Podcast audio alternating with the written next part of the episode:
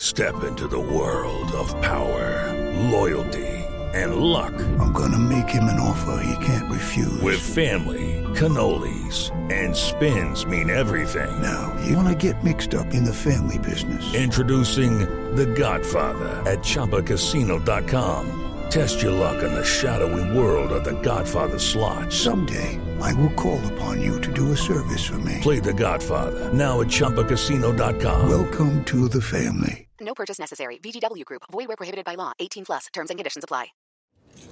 You ready? I was born ready.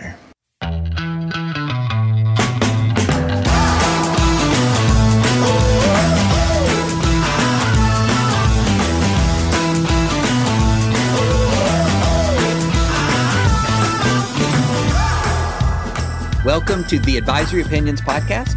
I'm David French with Sarah Isgur, and so much law is happening right now. It's so hard to keep up with it all, and it's none of it's obscure law. All of it is headline uh, making law. And we're going to hit the high points today as well as we can. So we've got multiple extremely interesting slash crazy slash unprecedented developments in the saga of Michael Flynn. We've got a Supreme Court oral argument to discuss regarding subpoenaing the president's personal financial records in various contexts and from various uh, institutions. We've got a faithless elector case. And if we've got time for it, we might even talk a tiny bit of Wisconsin administrative law which um, I'm so unfamiliar with that uh, I, when I just open my mouth about it, I'll probably commit malpractice, pundit malpractice. And then we're going to wind up with a discussion of what is the best historical fiction drama on television ever. So, Sarah, that's a lot. And you know, you know what we're not going to get to, but like shout out to it happening. So the Fourth Circuit, just en banc, meaning all 15 judges on that court flipped the dismissal of the president's emoluments case, which makes a circuit split, which means almost certainly the Supreme Court's going to have to take that up in the fall. Uh, so we're not even going to talk about that. We're just going to skip over it. So the Fourth Circuit, you say, because that's this is news to me, and that's pretty surprising coming from the Fourth Circuit. Yeah, this was not the D.C. Circuit. Fascinating. Okay, so much law is happening. All right, so let's get started on Flynn. Um, a couple of things happen yesterday. So, sort of phase one of Twitter freakout was uh, there was a leak, uh, or not a leak, a disclosure of individuals who sought to unmask Flynn. Um, and so, Sarah, do you want to sort of walk through what unmasking is, why it happens, and sort of give your first pass on what you thought of that? So, when our intelligence community picks up chatter, they're recording conversations. Sometimes, incidentally, American citizens' names will get mentioned between two foreign people. Uh, when that happens, the intelligence community masks those names, as in hides them, so that if you get that transcript or that intelligent intelligence report, you don't see the name of the American citizen that is mentioned incidentally in that conversation. If you, the reader of that intelligence report, say, well, this actually seems very relevant. Whoever they're talking about is, you know, for instance, an American citizen who is uh, helping them bomb this embassy. I want to see who the name is. You can make a request back to that intelligence agency to, quote, unmask the name of the American citizen. Um, this may sound like it's kind of rare, but it's not uh, I don't have the numbers right in front of me, but it's uh, definitely five digits from the past, you know, from 2017 and 2018 and 2019, or roughly, you know, 10,000, more than 10,000 names get unmasked in these intelligence reports every year. Uh, what makes this unusual is obviously Michael Flynn, Michael Flynn's relationship to the Obama administration, and Michael Flynn's relationship to the Trump administration and who's on the list of uh, who got his name, which includes obviously Joe Biden. That's what's making headlines. And that his name is then leaked, which is not okay and a big deal. However, of course, we have the, you know, dozen plus names that his name was quote unmasked too, but we don't know who leaked it to reporters. Right. So I have some of those numbers. Um, in 2018, so this is in the Trump administration, the National Security Agency handled about 17,000 unmasking requests. It's That- a lot. That's a lot. 10,000 in 2019 went down, but still, that's a ton. So, unmasking by itself is really uh, almost the definition of routine. What is not routine is if a request comes from, say, the vice president of the United States, that would not, he's not making 17,000 unmasking requests. But bear in mind, this refers to his office, and I think it's probably more than you think it is. But, um, but you know, really, the vast majority of these are, you know, so and so money launderer from foreign government is talking to other money launderer from foreign country, and they're mentioning their buddy who's helping them, who's an American citizen, and so yeah. The someone within the intelligence community also wants to know who that is and whether it's someone they need to look into. And I would say if you are having a substantive conversation about American policy with the Russian ambassador, um, you're probably going to be unmasked. I think that's a, a, a pretty safe assessment. Um, Right, because bear in mind what's showing up in that intelligence report is presumably uh, two Russians talking to each other and multiple times mentioning, you know, so and so is about to have a very, very high level position, if not the highest position within the Trump administration. He said X, Y, and Z, but like every time they say this, you can't see the name. right. And you're like, uh, yeah, I definitely want to know who that is. Yeah, so this is kind of where my head's been at from the beginning of this that unmasking, which is a name that sort of has it almost it kind of has like a sinister overtone, sort of like you, you it's like you imagine a, a person's walking trying to be disguised and just ripping down the ripping the mask off. Unmasking, relatively routine. Uh, you should expect that you're going to be unmasked if you're being brought up in substantive conversations between, say, ambassadors or senior staff in an embassy that's all that doesn't alarm me um, the real problem is leaking is it because unmasking is is revealing your identity within within those who uh, hopefully have a need to know. But the leak that's taking it public. That's going and often that's you know you're disclosing classified information in that circumstance.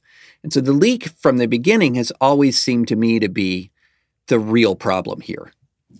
It's a huge problem and really hard to ever track those down.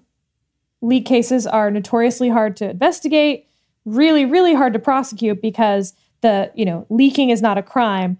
Uh, the unauthorized disclosure of classified information is a crime. right But in order to prosecute it, you have to disclose classified information in court.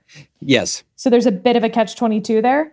Uh, uh, so that's a big, big problem here. And that's why so many people are against these long lists of unmasking, not the number of names, not the 17,000, but how many people a person is getting unmasked to. Because what you want in a leak investigation is the smallest number of people possible to go investigate for leaking.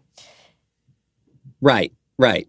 So that that was the controversy which I that erupted earlier in the day yesterday, and and to me it kind of was pretty simple. It was unmasking, barring some extraordinary information to the contrary. Okay, leaking, not okay. Uh, so we kind of began to have a. Uh, we we kind of thought we knew where all this this case was going. Um, there were, we were going to have a big argument about the unmasking, and we're going to have sort of the argument, and it was going to play out on predictable partisan lines. But then the judge. Enter Emmett Sullivan. So the judge uh, in Michael Flynn's case enters in an order uh, that does uh, two things. One, it essentially names a, a- an attorney to argue against both the Department of Justice and Flynn's counsel about uh, representing the interests of amici, amici, however you pronounce it. Uh, in other words, friends of the court who are going to try to argue that the judge should not dismiss the case against Flynn. Um, this is unusual. I never heard of it, but I'm not uh, I'm not a lifelong uh, U.S. U.S. attorney or federal criminal defense attorney. So I pinged some folks that I know who are lifelong defense attorneys and former U.S. attorneys, and they said they had never heard of anything like this, but they said they'd also never encountered anything quite like the Department of Justice's motion to dismiss the case in the first instance after uh, a plea had been taken and reaffirmed. And so we're now in extraordinary uncharted territory. And there were two aspects of this uh, this order from the judge. Aspect number one was appointing essentially outside counsel to argue against both the prosecution and the defense, and also the judge try uh, was essentially telling um, the defense, Michael Flynn, to show cause why he hasn't committed perjury in the course of these plea agreements. Criminal contempt. Yes, which would be contempt, uh, criminal contempt. Now, okay. Of the court's like own authority, basically. Like you don't need to be prosecuted for that. The judge can hold anyone in criminal contempt of his court. And if you commit perjury, he has the authority to then find himself that you have uh, been contemptuous. he can be the prosecutor in essence. Yeah. Um, so, okay. So I, I have in front of me the documents that I think tell me what's really going on here um, and why the judge is extremely ticked. But, but two things. One, give the give the listeners what they want. Sarah, tell us about Judge Sullivan. And n- number two, um, g- what are your first thoughts on this? So, first of all, Judge Sullivan is a character. You talk to any reporter who goes and covers this case, and their favorite part of the day is to see whatever Judge Sullivan might say to these attorneys. He's he's ornery, he's funny, he's a big personality, um, and he doesn't give a flip. Zero flips given by Judge Sullivan.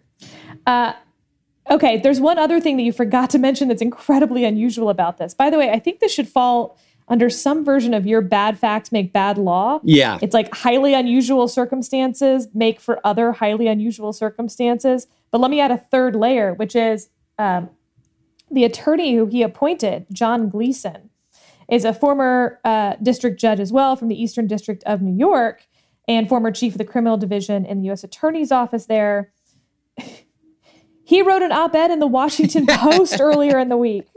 Oh my gosh. So we know what he thinks about it. I mean, it's a, it, look, this is not some like overly partisan, breathless op ed by any means, but it doesn't parse words about how inappropriate he thinks this has all been. Uh, and he suggests that the judge appoint an outside counsel. it's a little like Cheney as the head of your VP selection committee here. Yeah, yeah, it, it, it yeah, that's true. There's so many crazy things about this that um, I neglected one of the crazier things. So the law here is is pretty clear. Um, Rule 48 of the Federal Rules of Criminal Procedure says the government may, and here are the key words, with leave of court, dismiss an indictment, information, or complaint. Uh, the government may not dismiss the prosecution during trial without the defendant's consent. Uh, so there's this magic words in here with leave of court that sort of seems to give the court some wiggle room. But the the general case law on this is that charging decisions are the government's decisions. That that's the the province of the executive branch. Um, and so True, a lot of but that's not the question here. right. So, but As Judge, as former Judge Gleeson points out in his op-ed, Flynn's guilt was already adjudicated. Yes. Yes. So that's what makes this highly unusual. Um, and and while the DOJ very capably laid out reasons why it might believe that the um, prosecution of Flynn was sort of mean and unfair, um, it did not lay out reasons why it was unlawful. And perhaps the most nonsensical element of the entire thing was when it said it was it was dismissing because it didn't believe that it could prove beyond a reasonable doubt that Flynn had committed these crimes that he had confessed to. Okay, um, and and so that was one of the less compelling parts of this. So the whole thing is extremely, extremely unusual. But let let's back up, and and this is something I'm going to write about today. Um, but that By the way, wait, can I just make a little footnote? yes, Because um, uh, there's something to be said about wrong, uh, wrongful confessions, Yes. whatever you want to call them. Um, coerced confessions. just- yeah, Yeah, I do think that there's, you know, a footnote to talk about here on coerced confessions generally, and that could even apply to Michael Flynn. Um, but setting aside that, and, and there's no question that in history we've seen coerced confessions Sure. of people who do confess to crimes that they don't commit to, uh, particularly when you're getting confessions from very young people, whether they're minors or just past being minors. Um, uh, people without a lot of sophistication in the legal system. So I don't want to say that anytime someone like a prosecutor has a confession, that means that that person is uh, 100% guilty, and we can't imagine a world in which they ever want to take back their confession.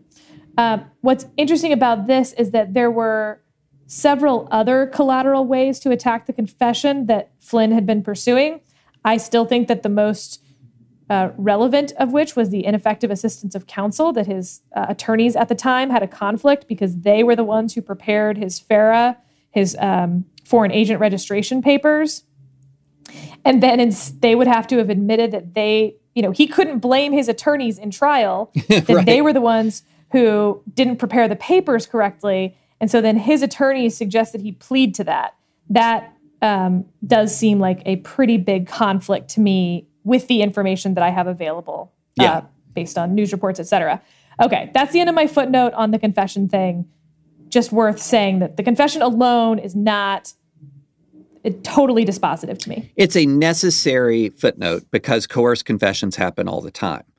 Um, not, I mean, uh, hopefully not all the time, but coerced confessions happen enough, enough that Yeah. we should be alarmed about them. This is not the typical scenario of a coerced confession. Uh, three-star general, former, um, former three-star general, former national security advisor, represented by elite law firm. This is not your typical coerced confession scenario.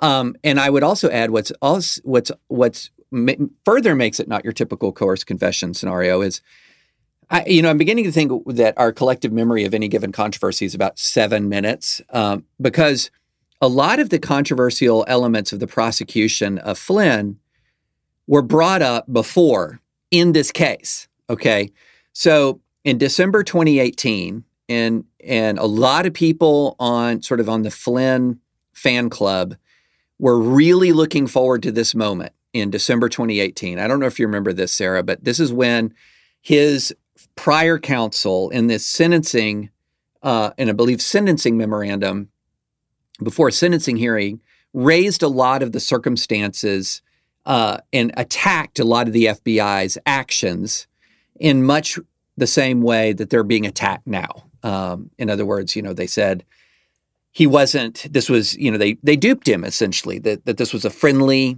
came across as a friendly interview. They didn't advise him of his rights, et cetera, et cetera.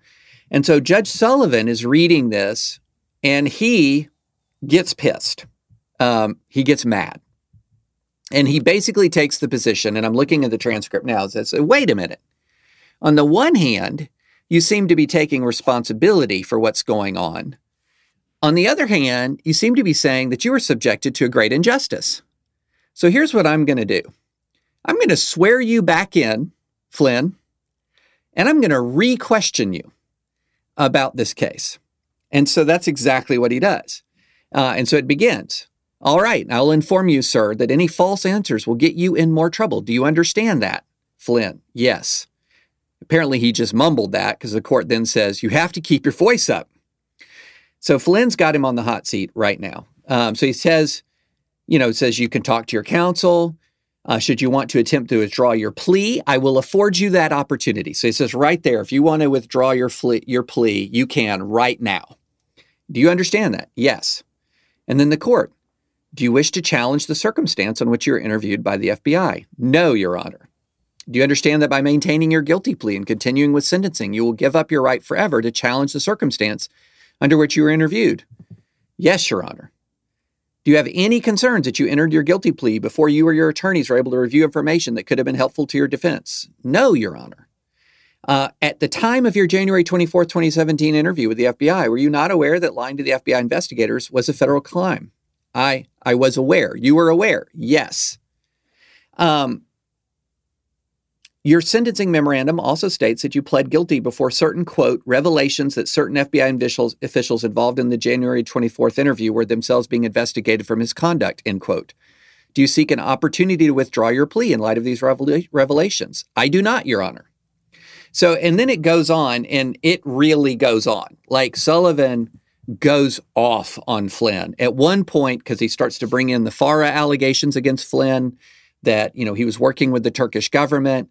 At one point, he basically uh, accuses Flynn of treason, and then comes back after a recess and says, "Maybe I went a little too far." so he came into this case unimpressed with the idea of Flynn pulling back from his plea deal, gave him a whole opportunity to pull back from it on the basis of FBI misconduct. Flynn doesn't do it. He makes it very clear that he could have been charged with other stuff. So Flynn doubles down on his plea. I think that's part of the background here. Sullivan does not suffer annoyance well. and I think this case has been annoying to him from the start. It continues to be annoying. And this is now the most annoying. Yeah. Yeah. I, you know, ultimately, if I had to, if I had to guess um, what's going to happen here, uh, I, I would guess that he's ultimately going to dismiss the case against Flynn, but not without putting Flynn and the government through as much misery as he can put them through. Um, Which we basically said a couple weeks ago. You're right. Exactly. Exactly. But wow. Um, you know, this is the bad facts makes bad law. This is uh, I wrote a whole um, a whole newsletter on Tuesday about how the pressure of corruption and the pressure of misconduct can sort of break institutions and cause them to act react in unpredictable and in questionable ways. And I think all we're just watching this unfold all in real time. And how fun it is. well, we'll put that we'll put the Gleeson op-ed in our notes for this podcast. So if you want to go to the website and read his op-ed, uh, we'll put up some of the the stuff around that. We'll also put in the uh, Flynn sentencing hearing transcript from December 2018. Yeah. Um, if you want to read, if you want to read a federal judge in full federal judgeness. this is the transcript for you, but you it's only like 20% of the experience because 80% of it is the in-person judgeness of it all. Oh, so true. Uh, okay. So, should we talk uh, financial records? It was a, it was a big SCOTUS week, David. Jeez. Big SCOTUS week. So, this was the last week of the May oral argument hearing which brings us to the end of that fun. So now we'll just have opinions coming out from this point forward. But it ended with a bang. Uh, on Tuesday, we had three of the Trump financial record cases. And on Wednesday, we had two faithless elector cases. Uh, and it probably brings us to the end of the telephonic arguments. Right. At the Supreme Court, which, you know, I'm not saying I can make a full judgment on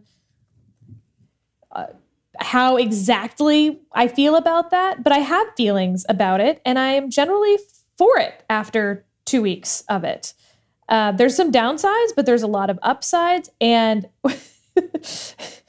I, I know I put everything in gender terms in this podcast, David, and I apologize, but to me, there was something uh, very feminine about the telephonic arguments, about taking turns, letting the advocate answer the question. You actually get to um, have the justices elucidate points on both sides, whereas I think um, in a post Scalia era argument, or during Scalia as well, and post, the arguments had really turned into the justices using the advocates as sort of ping pongs to hit between them.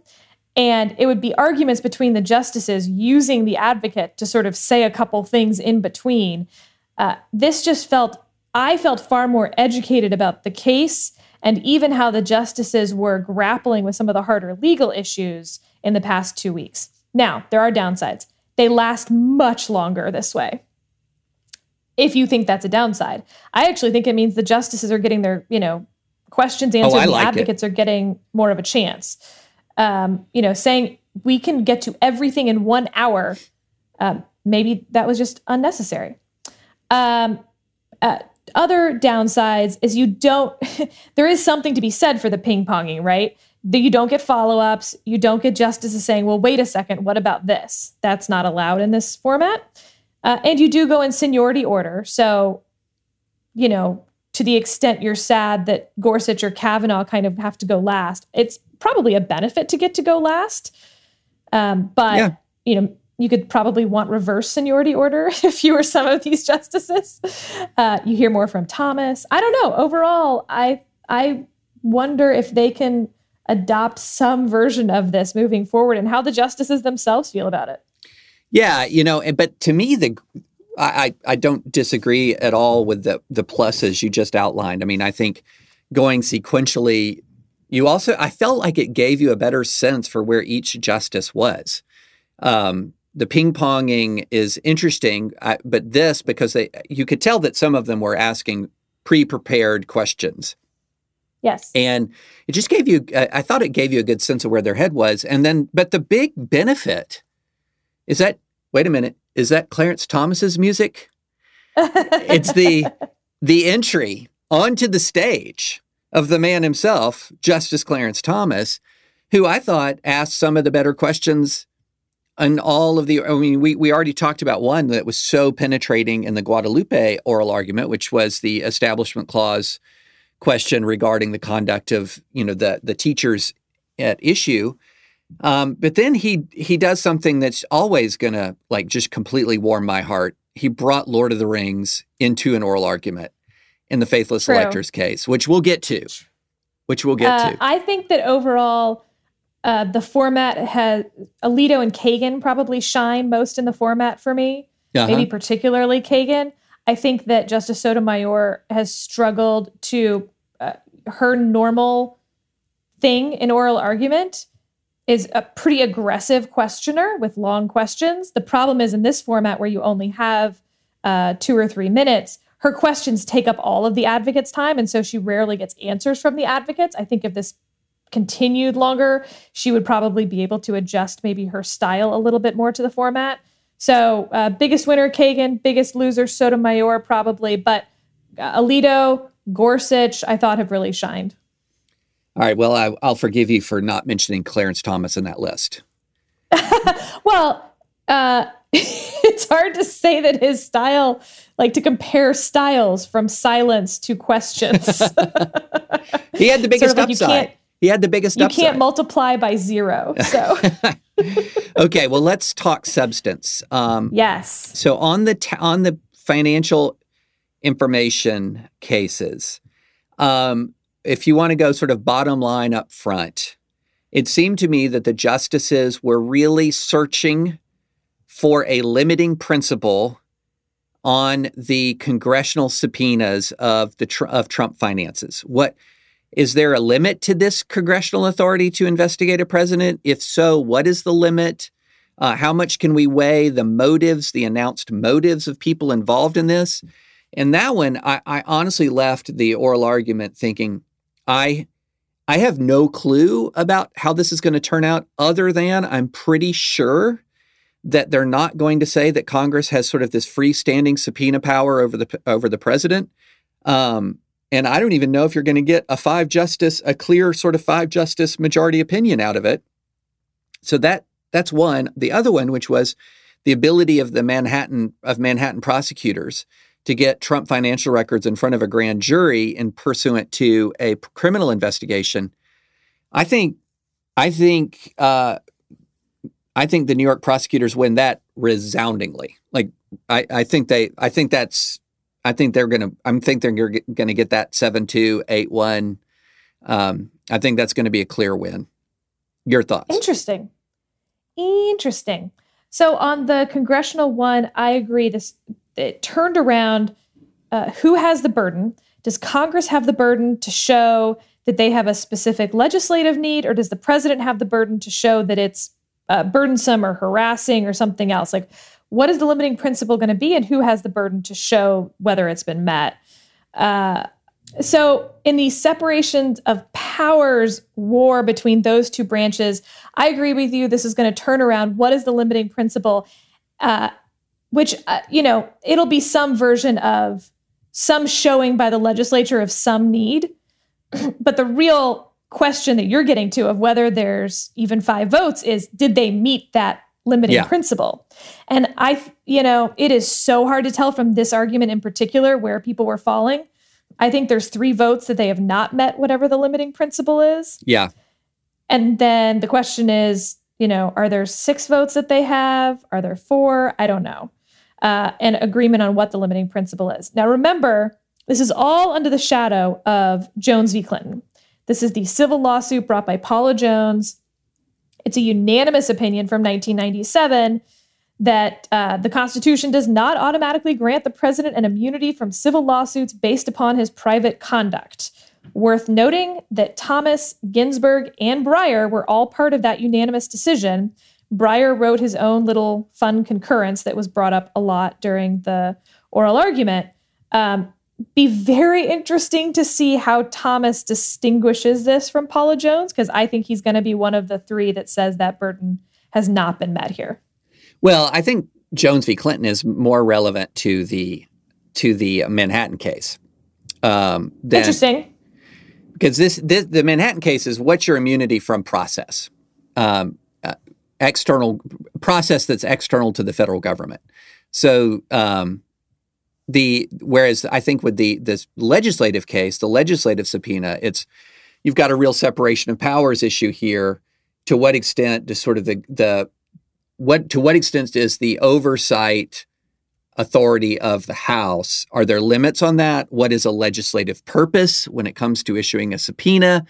Um, I think that you know the the Clinton and well, Nixon, the big problem. Sorry, the no, big no, problem you get in the House one is uh, if they need a specific legislative purpose, who determines what that specific purpose is? And as Neil Gorsuch uh, Justice Gorsuch said, Why should we not defer to the House's view about its own legislative purpose? Like, basically, we justices do not want to get in the business. Yeah. Of, of pulling back the curtain to say like well you know the chairman said this but then on fox news so and so said this and uh, you know we're really weighing those two interviews yeah yeah and and you know i think that there was this you could really see this tension of we don't want to be involved in this on the one hand, and the other hand, which is I could see that it could upset the balance between the branches if you have an unlimited ability to dive into the finances of and the records of a president. And so there just seemed that's why I'm I'm kind of at a loss as to how this will go. Um, and much more sort of feeling confident with all the caveats about oral argument you can't always tell on the the criminal subpoena case. And uh, full disclosure, so my uh, former boss, uh, Jay Sekulow, argued the um, the on was Trump's attorney in the Manhattan case, and he is an excellent attorney. Repeat, um, he is a repeat uh, oral advocate at the Supreme Court. I don't think he's done it since maybe since the campaign finance reform cases back in the early 2000s. Uh, but yeah, so I I have worked I worked with Jay for several years back. Oh gosh, I think it was like 2011 to 2015. Um, so I know him very well. Just laying that out there, full disclosure. Um, Interesting. Talking about advocates in that case. So Jay Sekulow represented the president. Noel Francisco, the Solicitor General, represented the Office of the Solicitor General, the Department of Justice, and Carey Dunne was from the general counsel's office of the uh, New York County District Attorney, representing Vance, District Attorney Vance.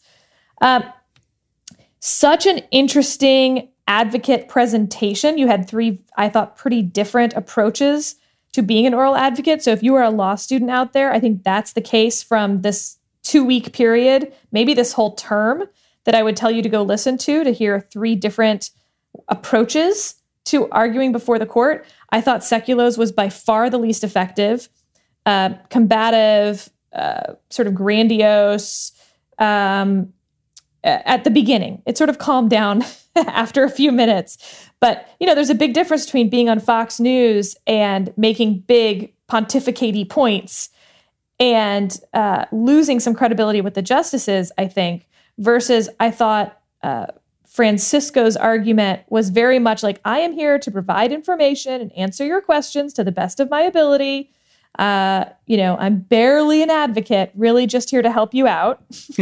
and then uh, I just thought Carey Dunne, who obviously I'd never heard argue before, was fabulous, was so um, uh, helpful to the justices while making persuasive points, getting back to his sort of home base arguments, but not obfuscating uh, on the questions he didn't want to answer which had happened a little bit in the earlier case on the congressional ones, uh, frankly, from all sides. yeah. Uh, where they just didn't want to answer certain questions, like on impeachment or like on what the limiting principle would be. Um, uh, but man, Dunne, I thought, just nailed it right down the center.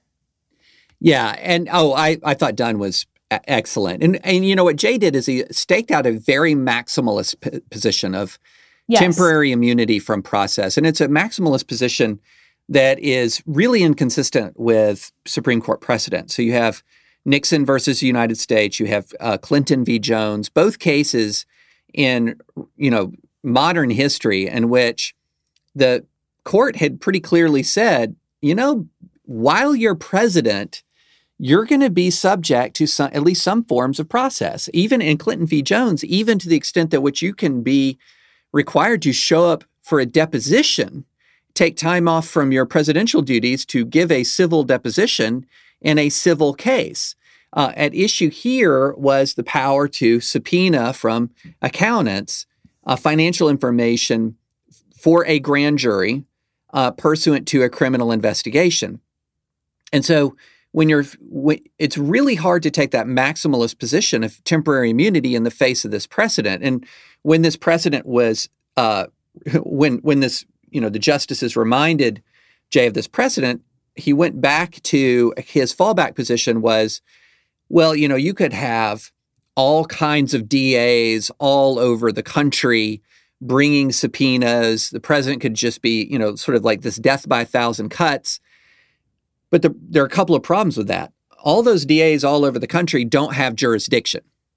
Right. Um, and you know, we also have a long history here of that not happening. Um, we, we, even though even in the absence of of Clinton v. Jones, even after Clinton v. Jones, yeah, presidents are still subject to lawsuit. Trump is dealing with a defamation lawsuit right now from Summer Zervos, um, and he's still president. He's still functioning, and so you've got a lot of experience that says, hey, uh, making a president immune from uh, uh, making a president subject to process does not actually inhibit his ability to be president of the United States. And so um, that categorical ban, I just don't think is going anywhere. And then as the but just let me let me get let me let Jay off the hook a little bit here as well. After I just said he was too like bombastic on his point, this maximalist position, which I just don't think is getting adopted, would have been very interesting if the Solicitor General's office had not been given time. Would Sekulow have adopted such a maximalist position when he knew that he was going to have the SG coming up behind him saying, okay, okay. If you don't want to adopt that yeah. position, and Francisco was very on message as special needs. They, the DA has to show a, a, special needs standard, and he hasn't met that standard yet. And that was just sort of Francisco's point repeatedly. So if Francisco hadn't been there making that point for 30 minutes, would Sekulow have uh, had a more nuanced position? Like, did did the Solicitor General's office allow Sekulow to say like, "This is what we want"? yeah, and and I did I did feel like there was a good cop bad cop scenario yeah. playing out there. So Jay comes in and he's like, "The president." the president is like a king while he's president. Yes. He, you yes. may not touch, uh, you know, a, a follicle on the head of the king while he is in office. And then in comes the Solicitor General and says, "Oh, you know, there's an alternate." Yeah, I totally got a good cop, bad cop vibe there. Um, and that's where Dunne, I think, even shines more is because he gets to come in and be both in some sense. And so he starts off his argument. You get about uh, two minutes to present at the beginning uh, by acknowledging, like conceding some just great points right off the top that they cannot investigate a president for any official acts and that we cannot prosecute a president while in office. And he just gets those out of the way right off the bat. So the only thing he's talking about is that they are investigating criminal activity and the president holds some uh, evidence for that. And therefore, they want to be able to serve this subpoena during the investigation process. The president's not a target, he's not a subject, they say. Uh, um, and that, I think, put him in a pretty uh, safe little zone to argue and not extreme position on either front. Yeah, I think as a tactical matter, that was absolutely, I mean, what ended up happening to me in listening to the argument is that what Dunne did so well is he made his position seem the most reasonable, the one that was most consistent with precedent, the one that was both respectful of the president's position and respectful of the rule of law. It he just made it easy to rule for him, which is what a, and it that's the goal, right? Exactly. Exactly. Now, and I think the court could also say that they adopt Francisco's special needs standard, uh, that there is some reason while the president is in office, there's a special need for the district attorney to get this information that it cannot wait until the president leaves office. Adopt that standard and still find that it's been met here. Yeah, I, I yeah, I think that that's I think that's a potential outcome. I think that I think that, that Dunne's going to win. Uh, I it just remains to be seen how broadly the opinion will be written. I feel I would be really surprised if after Clinton v. Jones after the Nixon case that they they pull back here. Now, here's one thing though. Look, I totally understand why Dunne said uh, you can't you're you can't prosecute the president while he's in office It's a tactical matter. As a constitutional matter, I reject that utterly. What? Yeah, I reject that utterly. Uh, so this let, now let's keep in mind this is not. You've blown my mind. This is not. I think that's such. I think that's so foundational to the Constitution. No, no. So, okay, this is not a federal prosecution, right? This is this is a state process. So this is Trump is not he is not uh, the Manhattan District, District Attorney's ultimate boss. Kind of like he's the he's the ultimate boss of the DOJ. There's sort of this conceptual issue: um, could the could the Department of Justice indict a sitting president uh, when the president can just go ahead and dismiss the case against him? So there's a conceptual process here. I think if let's go back to the Trump let's go back to the Trump um, statement from the campaign, shooting a man on Fifth Avenue, just to take the take the extreme circumstance. I was shocked that didn't come up in argument. By the way, I was really hoping I had money on it. I lost five bucks to my husband. Shoot a guy in Fifth Avenue. So he shoots a guy after the day after he's sworn in. Sorry, can't can't arrest him, can't prosecute him until, you know, maybe eight years later? No. Yes, David. No. Yes. You can impeach him and then you can prosecute him. But no, you're talking there's a difference between state criminal process and federal. And in this case, I don't think there's any hint in the Constitution that the President of the United States is immune from the application of state law when he's in a state jurisdiction.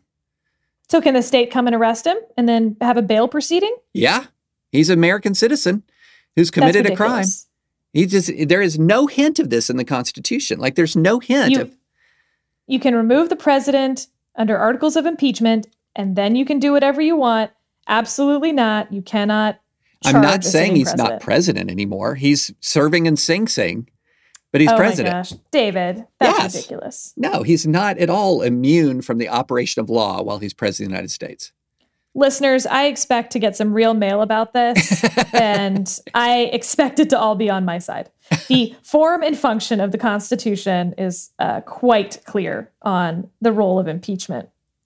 Uh, okay, so that'll be a fun one when it comes out. And we haven't even talked about the political implications of it coming out and all of that, but we'll save that for when the opinion does happen.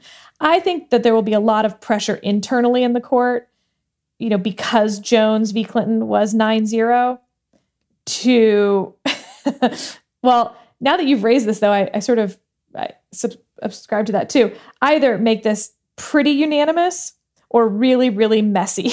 Yeah. like either there's 12 different opinions with no clear majority, or it'll be as many justices on as narrow an opinion as you can get because of Jones v. Clinton. Uh, and I, I don't, to your point about the argument, I don't see them overturning Jones v. Clinton, even though I think everyone was a little uncomfortable maybe with that precedent 25 years later. Yeah, it's going to be fascinating. I and the other thing is because the Manhattan case is coming from uh, is is seeking grand jury documents. It's not as if even if um, you know even if Vance wins, that these documents are going to be dumped into the public square. They're going to be. That was there was a whole little section on that. Did you notice where they were talking about like, isn't this going to leak to the public? And he's like, no. Here are the precautions that we have. Yeah, exactly. it's funny to hear justices talk about leaking. yeah, it's yeah, very interesting. Very interesting. Let's pause for a moment and thank our sponsor, ExpressVPN. Being stuck at home these days, you probably don't think much about the internet privacy on your own home network. Fire up incognito mode on your browser and no one can see what you're doing, right? Wrong. Even in incognito mode, your online activity can still be traced. Even if you clear your browsing history, your internet service provider can still see every single website you've ever visited. That's why, if you care about your privacy, never go online without using ExpressVPN. ExpressVPN makes sure your ISP can't see what sites you visit. Instead, your internet connection is rerouted through ExpressVPN's secure servers. Each ExpressVPN server has an IP address that's shared amongst thousands of users. That means everything you do is anonymized and can't be traced back to you. ExpressVPN also encrypts 100% of your data with best in class encryption, so your information is always protected. Use the internet with confidence from your computer, tablet, or smartphone. ExpressVPN has you covered on every device. Simply tap one button and you're protected. ExpressVPN is the fastest and most trusted VPN on the market. It's rated number one by CNET, Wired, The Verge, and countless more. So protect your online activity today with ExpressVPN. Visit my special link at expressvpn.com slash opinions, and you can get an extra three months free on a one-year package. That's expressvpn.com slash opinions. expressvpn.com slash opinions to learn more. All right, so should we go to faithless electors? I, by the way, I think part of my attachment to faithless electors is just getting to say faithless electors. it's like an old school term, and I just love it. And I'll say it as many times as I can in the next 10 minutes. so the faithless electors. So the, Jonah has this whole riff on Remnant and elsewhere that he's really, really, really wants the smoke filled room to come back that yeah. you know have the wise the wise heads of the parties select the nominees et cetera et cetera. I think the founders envisioned the electoral college or at least some of them as the ultimate smoke filled room. Well that's sort of what this case turns on. How did they envision it? Exactly and what is an elector? I mean we were getting into some like if you're an originalist boy is this the case for you. So okay backing up a little uh, at the time of the 2016 election, this is a uh, case with Washington State and Colorado. Interestingly, while the cases were consolidated, they were argued separately. I think in part because Sotomayor was recused from the Colorado case. It doesn't really matter. But the point is, we have two different arguments. Fun times. Washington provided that any elector who votes for a person or persons not nominated by the party of which he or she is an elect- elector is subject to a civil penalty of up to $1,000. Lo and behold, in 2016, our elector in this uh, case um, was fined $1,000 for voting for the uh, candidate that was not the one they had pledged to vote for. Colorado law requires electors, quote, to vote for the presidential candidate and vice presidential candidate who receives the highest number of votes at the preceding general election in this state. Uh, in the Colorado case, our elector, once they made clear they were going to vote not for the person who won the popular vote, was removed as an elector and their vote was rejected. They were also told in an advisory way that they could possibly face perjury charges um, because they had, again, taken this pledge to support the popular vote of the of the state and then didn't. Um, so that gets us to this case. Worth noting, we have two constitutional sections here. Uh, Article 2 each state appoints a number of presidential elector- electors equal to the total number of the state's members of the House and Senate. Uh, and then we have Amendment 12, which is incredibly long. I'm not going to read it for you, but it also talks about the process by which electors vote, when, where, things like that, um, but doesn't really get into how they must vote at all. And just one more little fun uh, national fact Washington and Colorado, along with 46 other states and the District of Columbia, appoint a slate of presidential, presidential electors from the political party of the candidates for president and vice president that received the most popular votes in the state. Maine and Nebraska, on the other hand, use a hybrid system under which they award one elector to the popular vote winner of each congressional district in the state and two electors to the statewide winner. There's your trivia, David. Maine and Nebraska, always doing their own thing. and that's why when we talk about the Electoral College and like who's going to win, um, Maine and Nebraska, you'll note, are always a little different on the map that you see Yep. because you can win Nebraska too. uh, and pick up one electoral vote that way. So, anyway, that's why Maine and Nebraska are special in your maps every four years. Yes.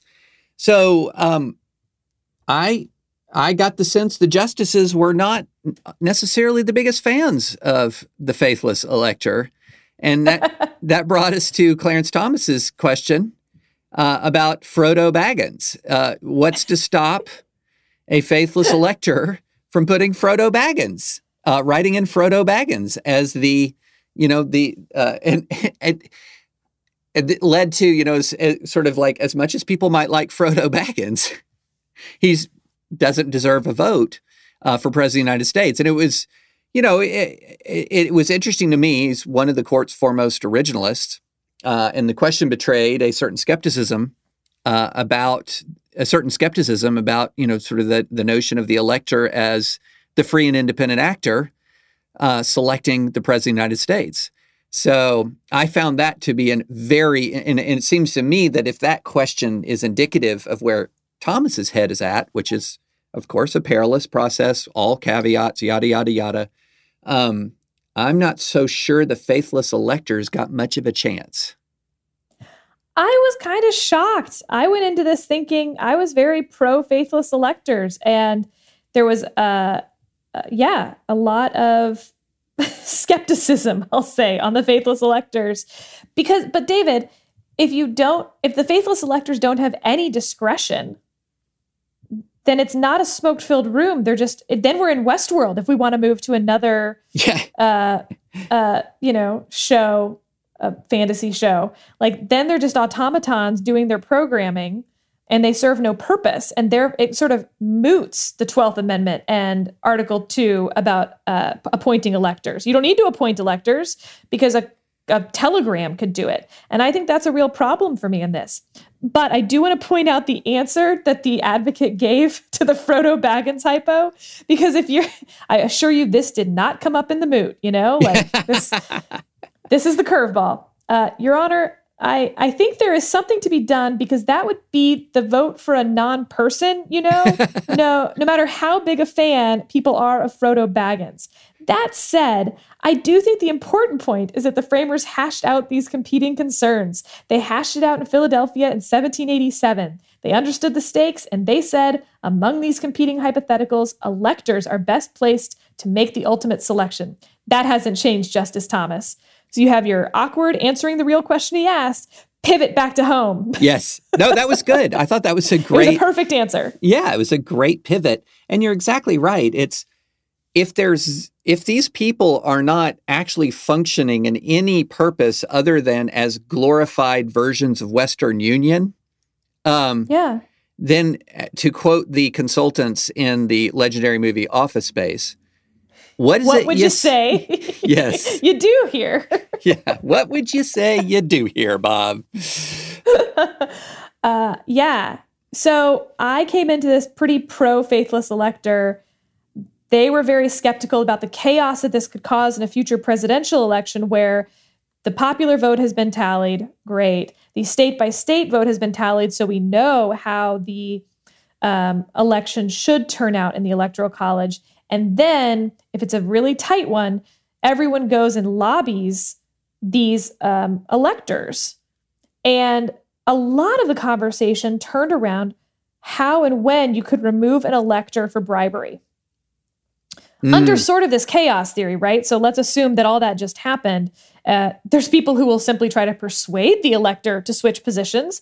And then there's people who will try to extra persuade the elector to switch positions. And unfortunately, I thought that the advocate in the Washington case did not have a good answer to that. His answer was you could charge the elector with bribery, but you can't remove them until they've been convicted, which presumably would be after their vote has been counted. Right. And the justices and the other advocate was like, well, that can't be right. That you can bribe an elector, and that the only punishment for throwing, for basically bribing a whole presidential election is this: this elector goes to jail months or years later. Yeah. No, no, no. And so, if the states have the power to appoint electors, they by necessity have some power to remove electors. And then, why doesn't the state have the power to remove an elector who violated this pledge to support the nominee of the party who won the popular vote? Woof. That's a tough one. Yep. Yep. That's a tough one. That's a tough one. Uh, and you know, in a, in a, in a way, I mean, I think this is a really fascinating conceptual con- uh, conversation, and it seems sort of like a law school hypo come to life in a way, in, in sort of a, in a sense, like, hey, this is an actual sort of uh, Supreme Court oral argument over a kind of law school hypo that's had no real relevance in the real world, except that there were some faithless electors last time, and I can easily imagine in a 270, let's say it's a 270, 268, um, given the recent precedent of faithless electors, the amount of pressure that would be brought to bear to try to get one person or two people to switch, especially if the 270 was the popular vote loser um, yep. there would be an yep. enormous and this is. This is the justices concerned that they are putting their thumb on the scale for chaos. Uh, and as one put it, you know, if we have a choice between chaos and not chaos, shouldn't we probably pick the not chaos? And the uh, advocate responded back, well, it's chaos either way. Um, because, for instance, they come up with maybe an even more unlikely scenario in most election years, but again, maybe not this one, where the winner of the popular of the state by state popular vote, if you will, we're not talking about the national popular vote right. in this case, of the state's popular vote dies, and now you're sending all these electors who are telegrams. They have no choice of who to vote yeah. for, so they have to vote for now the dead candidate which throws it to the House of Representatives, and you end up with a different kind of chaos, was his point. Okay. that was not persuasive to the justice, it didn't seem, nor to me. Right. Now, there there is an, this is not the faithless electors. This is t- tangentially related to the faith, faithless electors case because there would be a lot of pressure on these electors to switch. But a lot of states are passing these laws. Now, they haven't triggered in yet because they're passing laws that say our votes, our electoral votes will go to the popular vote winner no matter who wins our state. And yes, which Justice Roberts got into a little bit. And what's interesting about that is you could easily, could you imagine a blue state that has passed this, and it's it's mainly blue states passing it because everyone fights the last war, right? and, Correct. And the last war is oh, well, it's Republicans who lose the popular vote and win the presidency. So we're going to figure out a way to stop that and get more Democrats in. So we're going to pass this law. So could you imagine if California voted by millions in favor of a Democratic president and a, Repu- a conservative Christian Republican who's as you know, the most zealously pro-life, pro-religious liberty, you know, let's let's say it's like Mike Pence, but like really means it. And uh, he wins it. And you would have California t- sending its what 50 some odd electors marching off to put him over the top after they lost California by millions of votes. No, no, no, no. That is not happening. Could you, uh, the, the speed at which the California Assembly would repeal that law, I, I think it would, it would, it, it would be so fast it couldn't be me- it would have to be measured like in nanoseconds like the hydra uh the super collider yeah yeah exactly Yeah. they would be Um, I- racing faster than the particles in the hadron super collider i probably messed up the type name of that this is where you know a justice thomas's opinion will be really interesting to me because i think that clearly the text and purpose of the constitution points to the electors having some role beyond being a telegram a person a human telegram.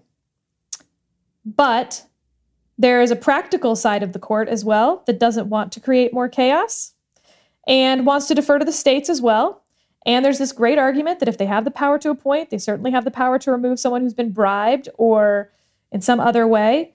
Um, and, uh, you know, we're going to see that sort of battle itself out here. And it does have implications. Uh, you know, this election, forward election, someday it very well could decide a presidency. yeah it absolutely could well we're beginning to run out of time do you want to give uh, our good listeners a 30 seconds on wisconsin administrative law so that i can avoid malpractice all right. So there's been all these headlines about how the Wisconsin Supreme Court, uh, down ideological lines, overturned the Wisconsin stay-at-home order, and now everyone in Wisconsin is, you know, drinking their uh, uh, what is New Glarus beers and their squeaky cheese curds and you know touching each other and lord only knows what else. Um, which by the way is pretty funny when you think about the freak out just a few weeks ago about their election. Yeah. But whatever.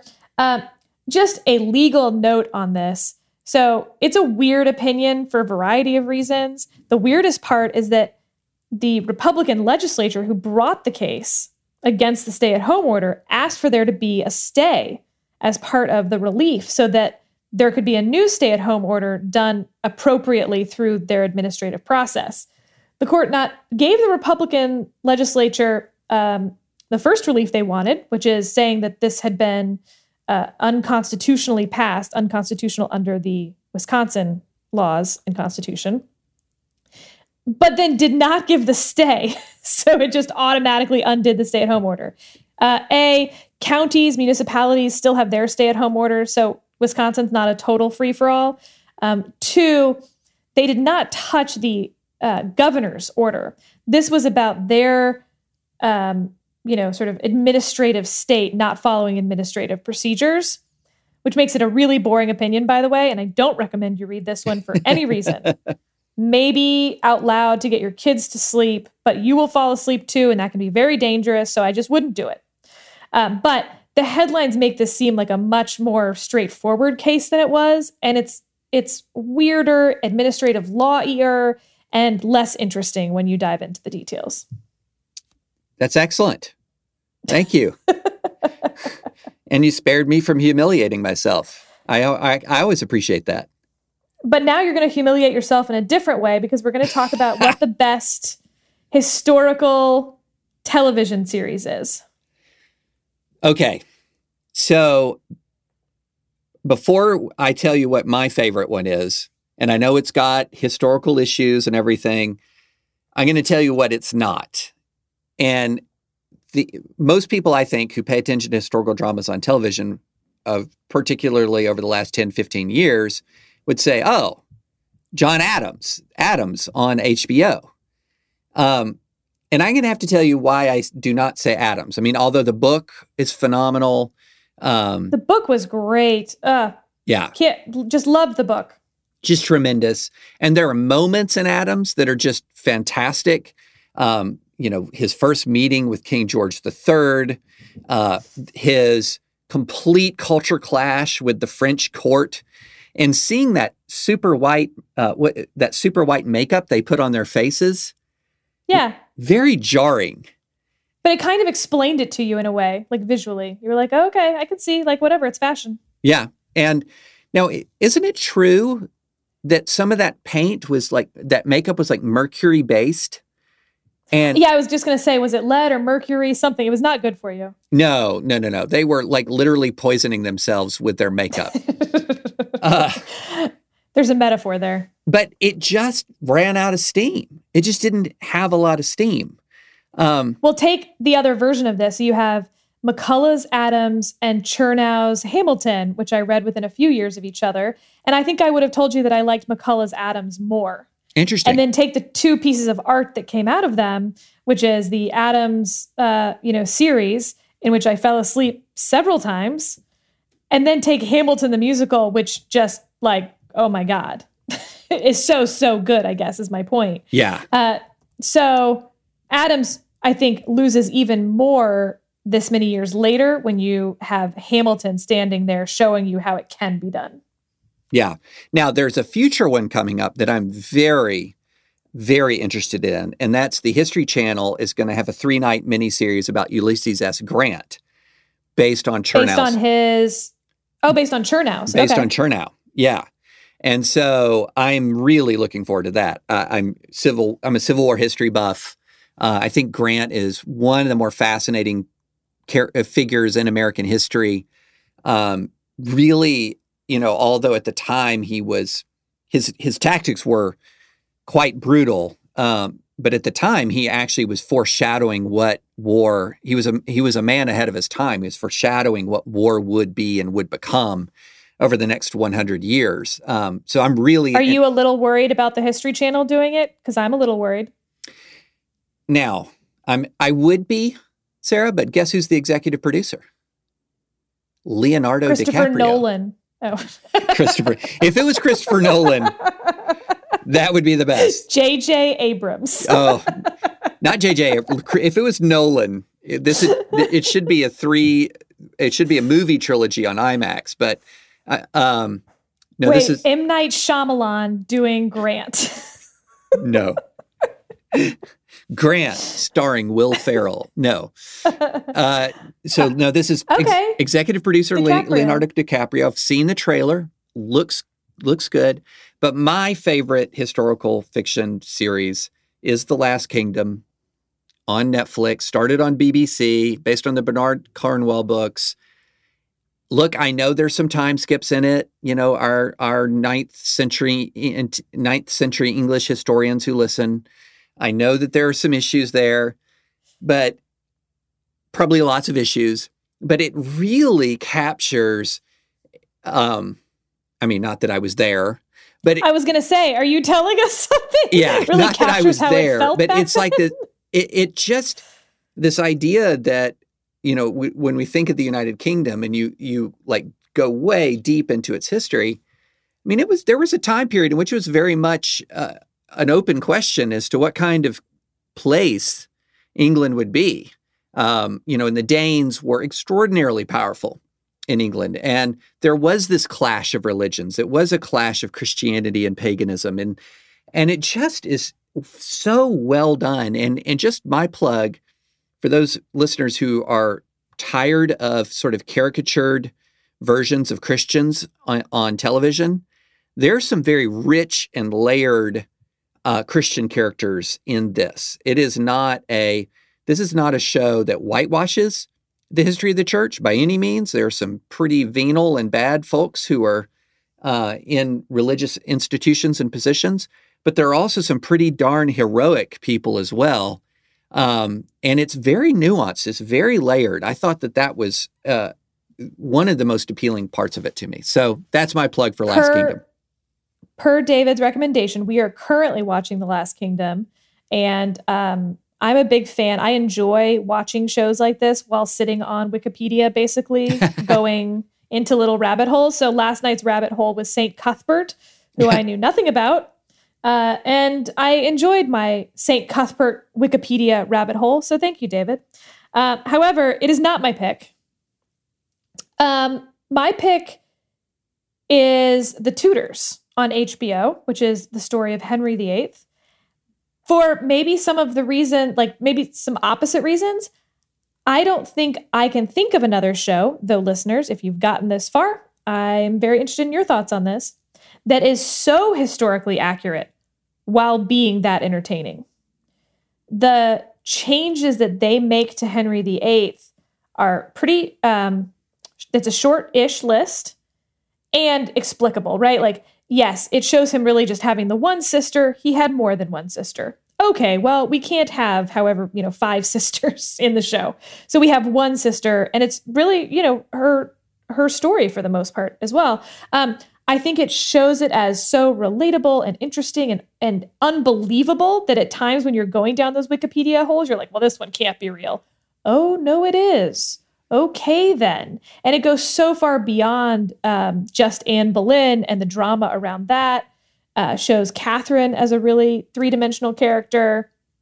And even the later wives, as we're ticking through them, uh, and as his mental health declines. So, really fascinating. Yes, it's a little graphic. Yes, it's a little sultry at times. So, maybe not for kids, but I loved how accurate they were able to make it and that they again like Hamilton to take something that had been so dryly covered in history books and make it not just exciting because you can change things and make anything exciting, but take the real history and have anyone going like, "Oh my god, okay."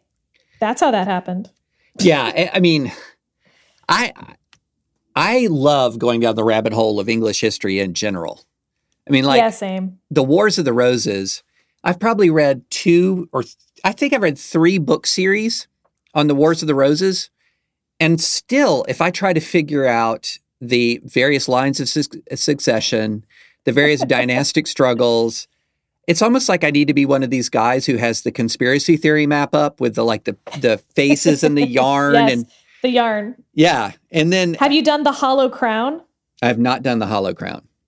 Uh, Benedict Cumberbatch at points. It's the Henry uh, triptych. So that's a that's a thing worth diving into. But the only problem with that one is they are using Shakespeare's language. So you at least for me, I do kind of have to pay a little more attention to understand. and let me put in a plug for one other one. So this is a historical fiction because the novel on which it's based is absolutely historical fiction. But BBC did a presentation in, in I believe it's 2016, did a version of War and Peace. And mm. it is excellent. I mean, it is very, very good. Um, so I can highly recommend that. Unfortunately, I don't know where you can find it other than buying it on iTunes. Um, but it's really good. I, I, haven't searched for it lately, but it, it's. Do we count that as historical fiction or fiction that has now become historical? well, it's historical. I mean, War and Peace is historical fiction. It's set in yeah. the Napoleonic invasion of Russia. Well, the Napoleon Napoleonic Wars before the invasion, culminating in the invasion. Um, but it's sort of like Les Mis in that sense. Yeah, yeah, yeah. Uh, but you know, it's set around real events. Battle of Borodino plays a big part. Battle of Austerlitz plays a big part. So, but anyway, it's outstanding. It's awesome. Well, David, that's the end of our highly fun legal topic plus historical fiction, although I feel like we're going to think of so much more historical fiction we wanted to mention. Oh, I know. I know. So much law in this one. When you come back on Monday, so much more law. I, I guess we're going to start to get some opinions, perhaps, Sarah. Perhaps. Boy, buckle up, listeners. This is the place to be for a while, I'd say. Thank you guys for listening. And also, please rate us on iTunes. Um, You've been doing a great job of that. We've uh, got, and please email us. You've been doing an awesome job emailing us topic uh, dis, uh, topic ideas. David at the dispatch.com, Sarah at the dispatch.com. We love to hear from you. And so please, again, rate us on uh, Apple Podcasts, subscribe uh, to this podcast, and thank you for listening.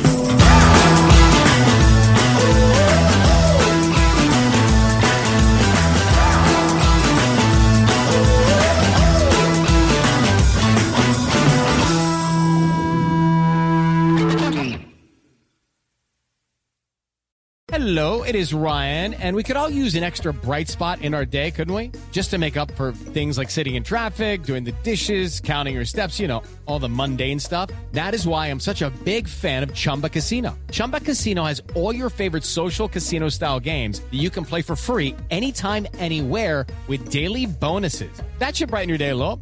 Actually, a lot. So sign up now at chumbacasino.com. That's chumbacasino.com. No purchase necessary. VGW. Void were prohibited by law. See terms and conditions. 18 plus.